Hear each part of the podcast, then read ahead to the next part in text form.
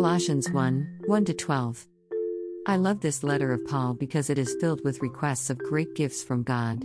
Every time I read his letter, I immediately feel the encouragement to hold tightly on my faith in Christ and love for the saints. Truly, his letters are a work of an apostle. This joy I have is not for me alone, I do not want to keep it all to myself. I want to share it, in a way similar to unboxing of gifts in the view of everyone. I'm glad for the hope that I received the moment I realized the love of God, that is, Jesus Christ. This hope is different because it does not disappear no matter what. It is constantly fueled by the Spirit of God, the same Spirit that raised Christ Jesus. Imagine no ending, no death.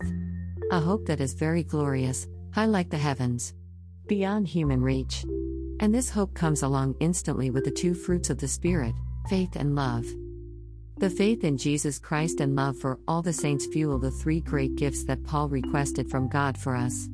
The great gifts are to be filled with the knowledge of God's will, to be strengthened with all God's mighty power, and to be qualified to partake the inheritance of the saints in Christ. Paul knows the riches of God, and his letters are filled with keys that unlock the door of God's storage house.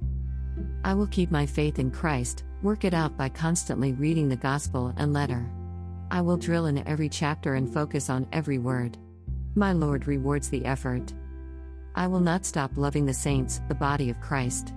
I will strive to be a saint also, a member of the body of Christ, so that anyone that loves me will be blessed. And it will be fun because I am not alone.